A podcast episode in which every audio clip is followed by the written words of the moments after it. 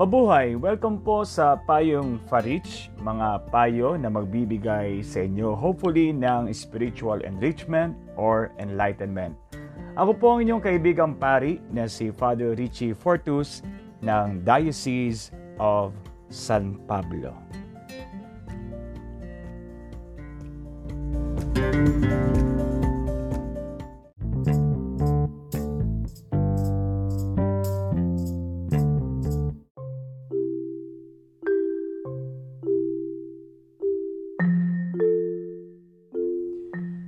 Sa ikalawang episode po ng ating uh, podcast ng Payong Farich, atin po sasagutin ang katanungan ng ating kaibigan na si Ralph Roland Galivo mula sa Alaminos, Laguna. Ang tanong po niya, bakit hindi allowed ang Catholics na maging member ng Masonic organizations?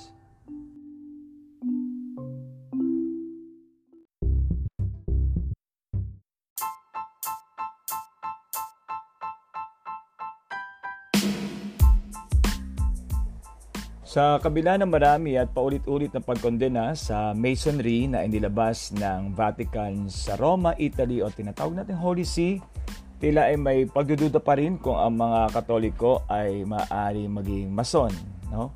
o maging kabilang nitong Masonry. Madalas na iginiit ng iba't ibang Mason societies dito sa Pilipinas ay mga non-sectarian organizations na maaaring salihan ng mga Katoliko na walang epekto sa kanilang pananampalatayang kat- katoliko. Pero ito po ay mali. Ayon sa dokumentong inilabas ng Catholic Hierarchy of the Philippines noong January 14, 1954.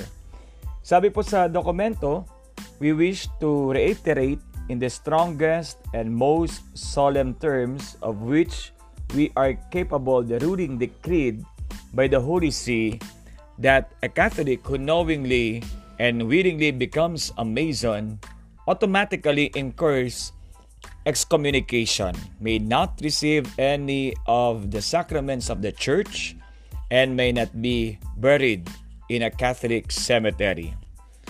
Ang isang Katoliko na kusang loob na uh, naging isang mason ay otomatikong natatamo ng excommunication ay hindi po maaaring tumanggap ng alinman sa mga sakramento ng simbahan at maaaring hindi ilibing sa sementeryo ng Katoliko. Kaya marami kasing mga katuruan sa Masonry ang hindi compatible sa teachings ng Catholic Church. Kasi ayon sa mga turo no, ng Mason, si Kristo ay tao lamang at hindi uh, isa siyang dakila at matalinong tao. So kinikilala nila na ganoon si Jesus. Kaya ang magiging epekto nito ay yung kanyang pagiging anak ng Diyos ay ituturing na matalinghaga lamang no para sa kanila o ito ay metaphorical na kahulugan lamang at hindi sa literal na kahulugan kung saan si Kristo mismo ay nag-claim na siya ang anak ng Diyos. Kaya kung sasapi ang tao sa masonry, marami siyang ire-reject o itatanggi sa mga mahalagang katotohanan ng paniniwalang katot, uh, katoliko. Kaya yun. At doon din, totoong naniniwala ang mga mason sa ilang uri ng supreme uh, deity na tinatawag nilang arkitekto ng universe, no? The, the architect art the architect of the universe. Ngunit ang Diyos na ito, gaya ng inilarawan sa mga opisyal na aklat ng Masonry ay napakalayo nga sa makapangyarihang Diyos, Ama, Anak at Espiritu Santo. Isang kalikasan sa tatlong banal na persona na kinikilala at sinasamba natin mga Katoliko.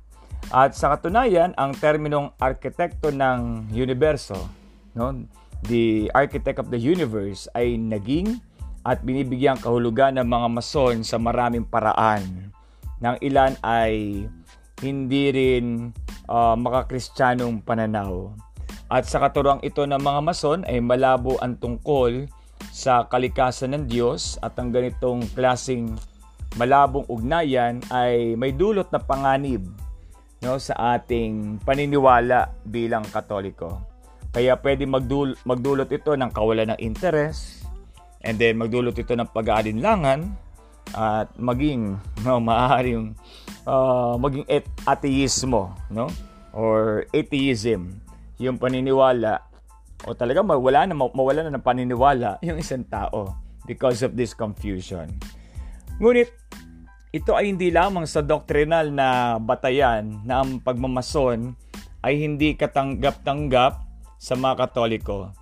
Ang mga kondisyon ng pagiging kasapi sa lipunang ito at ang mga kilalang gawin nito ay direkta na lumalabag di lamang sa moralidad ng Kristiyano kundi maging sa likas na batas o tinatawag nating natural law. No, meron nga dito no na statement on masonry, no.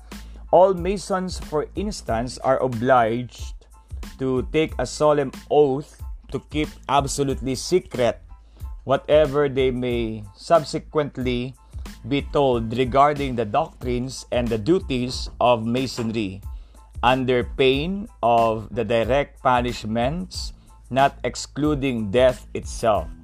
So there are many objects, objections to such an oath. In the first place, it is clearly wrong to swear to keep secret something that ought not to be kept secret.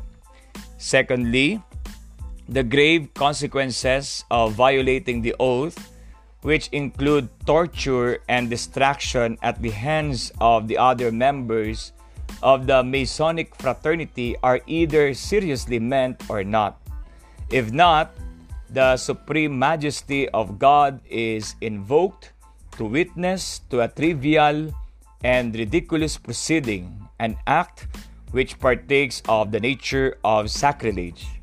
If seriously meant, a power is attributed to the Masonic Society, the power of capital punishment, which has been given by God to the state alone, and that under the severest limitations, finally, the absolute and unrestricted loyalty to a private organization implied by such an oath is directly contrary to the natural law which prescribes that our adherence to such voluntary societies is necessarily limited by our primary obligations to God, to the church, to civil society, and to the family.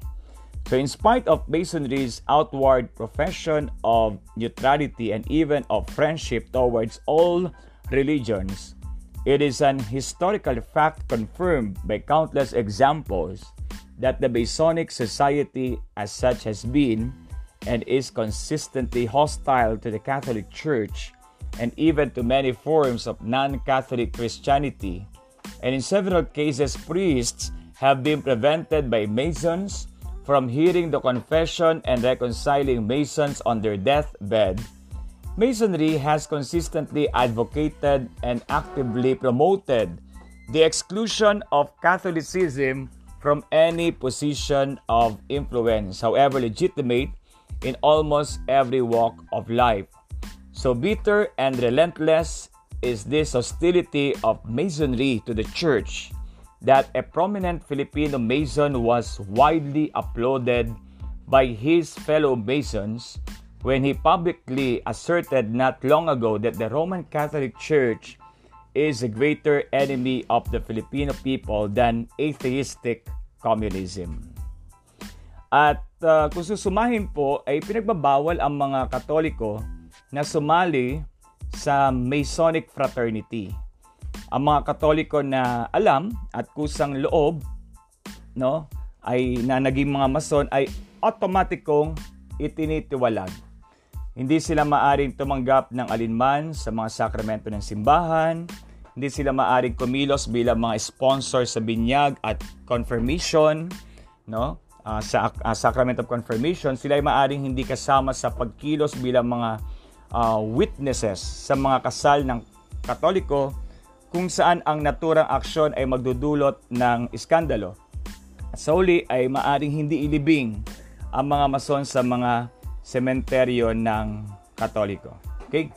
So, yun po yung ating uh, masasagot no, kung bakit hindi pinapayagan o allowed ang Catholics na maging miyembro ng Masonic organizations.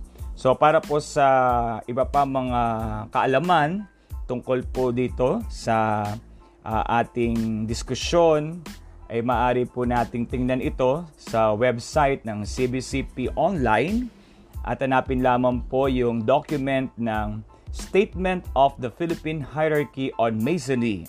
No? Hierarchy on Masonry na ginawa noong January 14, 1950, uh, 1954 And then we have also yung document ng CBCP document on Freemasonry from the Episcopal Commission on the Doctrine of the Faith at the at the January 2000 Plenary Assembly of the CBCP. So meron din po tayong document na congregation, mamula po sa Congregation for the Doctrine of the Faith. Ito naman po yung uh, document na Declaration on Masonic Associations. At uh, document din po ng Sacred Congregation for the Doctrine of the Faith.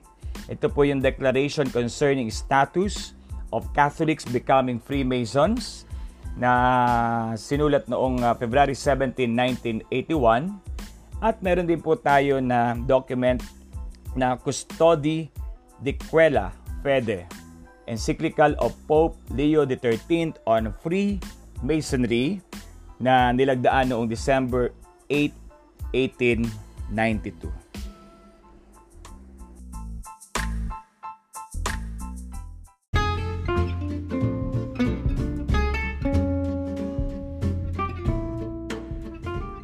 Muli ako po si Father Richie Fortus ng Diocese of San Pablo, ang inyong kaibigang pari na nagsasabi iba ang may alam sa pananampalataya at praktikal na buhay. Kaya hanggang sa muling episode ng Payong Farich, mga kaibigan, magsama-sama muli tayong sagutin ang mga katanungan ng ating mga kaibigan tungkol sa pananampalataya, relationship, pag-aaral, pagtatrabaho at iba pang aspeto ng buhay. Muli, mabuhay kayong lahat!